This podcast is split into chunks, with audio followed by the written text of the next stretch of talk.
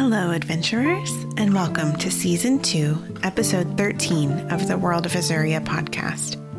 My name is Beth Ball, and I'm the author of the Age of Azuria epic fantasy series, which we'll be exploring in this show. In some episodes, we'll be swept away into the magical world of Azuria as I read chapters from the novels and stories. In others, we'll dive into the lore behind Azuria, and I'll answer your questions about the world, characters, and more. If you enjoy epic fantasy worlds, immersive settings, nature based magic, and vivid characters, then this podcast is for you. In our second season, we're traveling through Buried Heroes, Book 1 in the Age of Azuria series.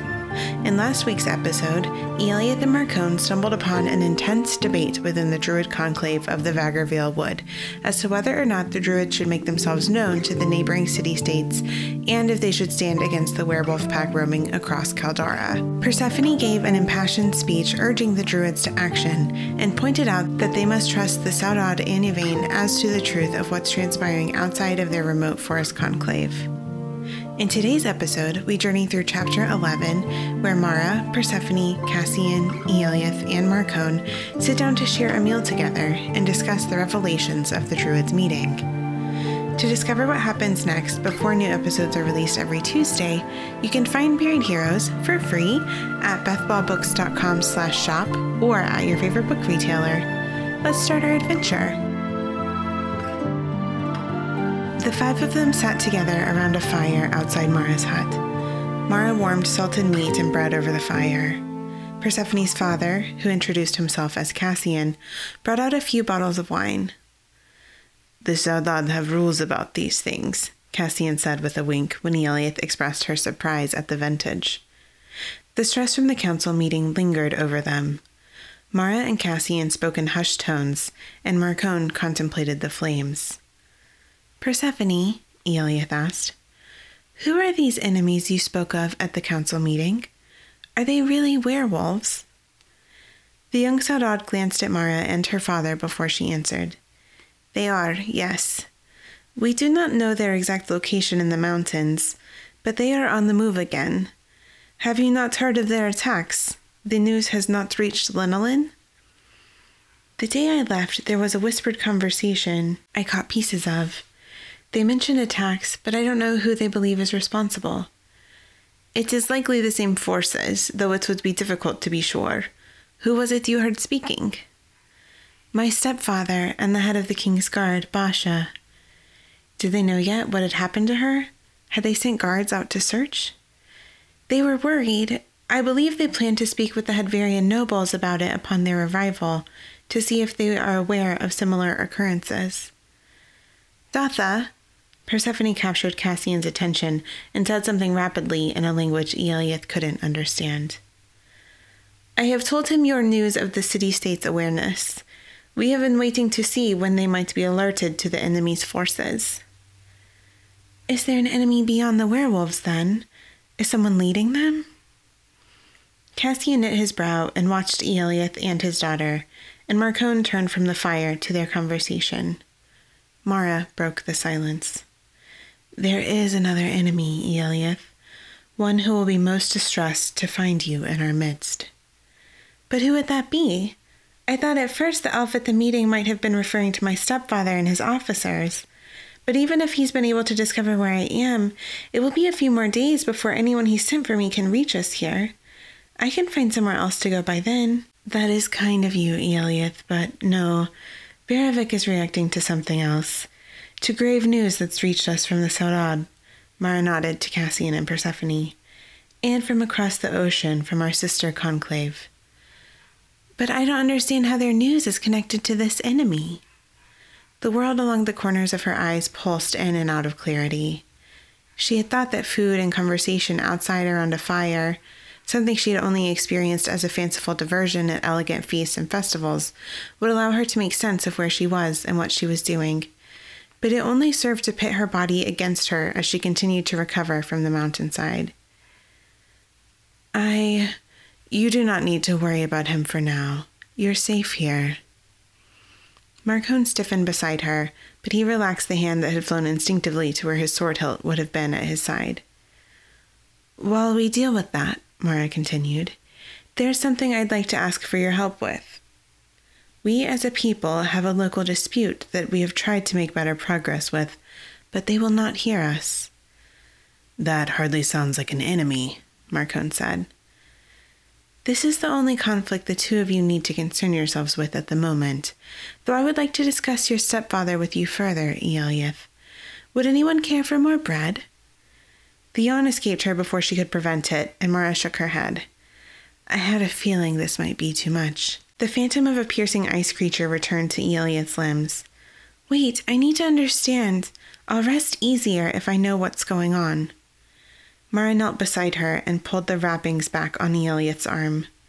You'll need to rest regardless. I promise things will be clearer in the morning. But for now, your bandages need to be changed. Persephone followed Eliath and Mara into the hut, humming happily to herself with the dregs of a glass of wine. Are these enemies the same that Marcone faced before, Mara? Alessandra? She looked away, and Persephone held her other hand as the druid removed her sodden bandages. In a way, yes, though it's complicated. He will tell you more about her as he's ready. We are lucky to have his perspective. But the enemies they faced were more powerful than the ones you have heard discussed today. I'm glad your brothers are all right, Persephone. Eliath met the Saudade's eyes as Mara set the last of the wrappings aside. Where were they when this happened? Has it been very long ago? Thank you, Eliath, Persephone said. The sharp sound of the T's when she spoke was charming, but sheer sadness gripped Eliath's heart when Persephone lowered her eyes to release the tears onto her lap. We have lost many friends recently, and I thought that Felix and Stefan were among them for a time. I was overwhelmed with joy when they came back, but now, on occasion, it is difficult for me to hold the gaze of some members of our muster those who have lost children or partners while my family remains whole. I know I've only met you and your father, but I'm sure the other Saudade don't wish for you to feel that way. Persephone sniffed and wiped her eyes. You are right, they would not. Datha says that I place too much pressure on myself because I have the gift of sight. I can see dangers when they are on the horizon, so long as they are not too obscured. But I could not clearly make out the werewolves. Wine and fatigue began to blur Eliath's senses. Sitting inside a druid camp, speaking with the Saudade, werewolf attacks in the mountains. She couldn't shake the sense of standing at the edge of a folk tale as the lore of Azuria took shape all around her, painting a new landscape and path before her feet. The lycanthropes remained hidden from us as well. Mara's voice interrupted Eliath's reverie as the druid returned from her collection of tinctures and herbs. She dipped a towel into a small bowl of water and began to blot away the remains of her previous poultice from Eliath's arm. Persephone said, I did not yet know how they kept their presence so concealed. My mother, she also has the sight. She was planning to teach me how to peer through arcane wards when I next visit her in Andosahevra. Your mother doesn't live with the Saudade? In the stories Eliath had heard, the Saudade prided themselves on remaining in their extended family units. Sometimes I forget that we have just met. Persephone smiled at her. My mother is not a Saudade, though she lived with my people for a time when I was young, while she and my father were together. But though we travel, and roaming is part of our very being, for Esmeralda, it is not enough. She longs to be utterly free. When do you see her then? Eliath couldn't tell if Persephone admired this quality of her mother's, or if it made her sad perhaps a mix of both. I stay with her for a month or two each year, or almost every year. There was one very hard winter in the city when I was small. It made her worried to have responsibility for me. Datha is very kind and says that he will take me to see her whenever I wish, but I know that she needs plenty of time on her own. Eliath squeezed Persephone's hand. My mother is distant too, though I see her almost every day. But I think that she's the opposite afraid of freedom, or she doesn't trust herself. She lets my stepfather bend her to his will and refuses to stand up to him. Eliath's voice grew quiet. Even to protect me. Persephone's features scrunched together as she contemplated this. She surprised both Eliath and Mara as she wrapped her arms around Eliath and pulled her closer, just as Mara prepared to apply her healing dressing. We will find our own way then, but Mara will help us. The druid laughed as the twin smiles turned toward her. That I will. For the present, though, I need my patient to hold still so her arm can heal. The Saudade giggled. I'm sorry, Mara. She released Eliath and settled into a more comfortable position on the scattered pillows and furs. I will tell you a story while you work that is dear to my people the lost circle of Arisen. Persephone's accent grew deeper the longer she spoke, and soon Eliath found herself drifting off to the mystical tales of the Saudade, legends she had studied in the castle come to life in a forest far beyond its walls. Eliath woke with the first rays of sunlight the next morning, the soft breathing of her new friends filling Mara's intimate home. Cassian rested against the wall, his armored leather coat undone and his sword and sheath on the ground beside him. A mass of dark, auburn brown curls hid Persephone's face amid the pillows and blankets. Mara's shoulders rose and fell evenly on her other side. Marcone wasn't among the sleeping forms. A cool breeze drifted over to her from a fold in the hut's door flap as he stepped out into the crisp morning air. Eliath wrapped herself in Mara's green shawl, found her shoes, and followed him outside. I hope I didn't wake you, lady, he said as she emerged. No, I am used to rising early. A mandate in your castle? More a personal preference. If I waited, less of the day was mine to do with as I wished. But if I woke with the sun, I could spend some time outside in the gardens before I had to attend to other duties.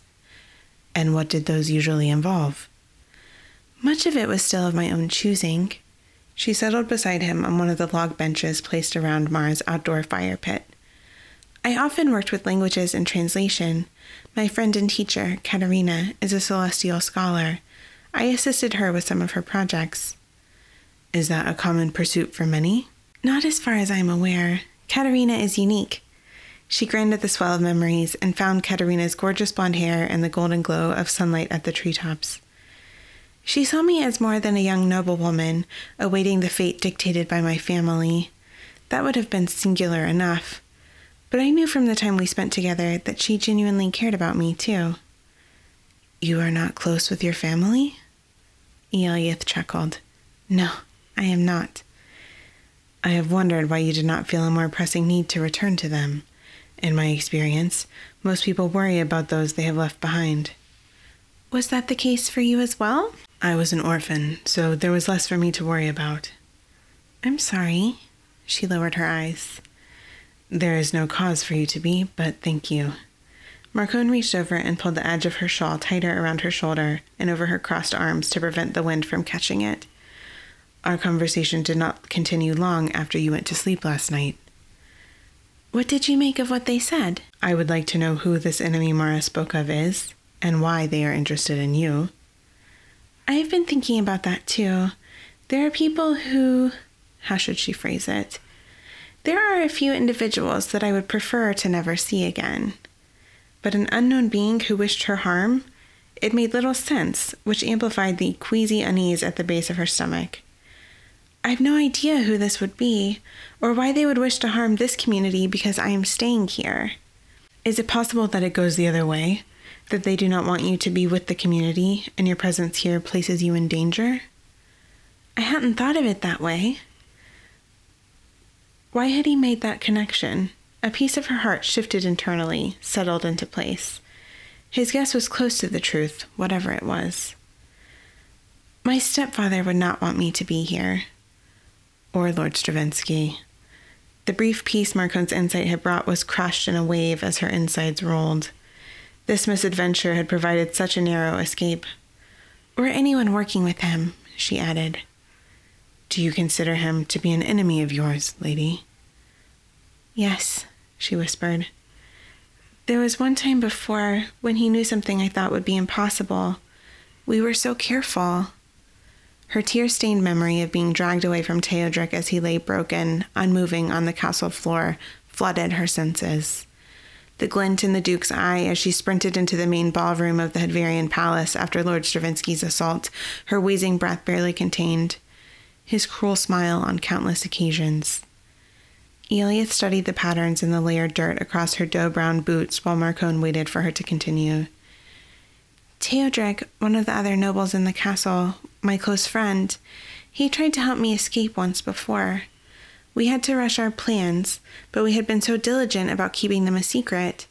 In spite of all of that, my stepfather's guards, they knew exactly where we were going to be. She'd heard Teodric's ribs break when they slammed him into a wall and rammed a fist into his side. She fought to free herself from their grasp, but they were too strong. They lifted her off the ground, and one clamped his hand around her mouth. Her face was bruised for days afterward. They held her and made her watch while they beat him until he lay on the ground, unconscious. Eliath blinked away the tears. She hadn't seen or heard from him since, and she had long ago stopped looking for a ship to bring him back to her.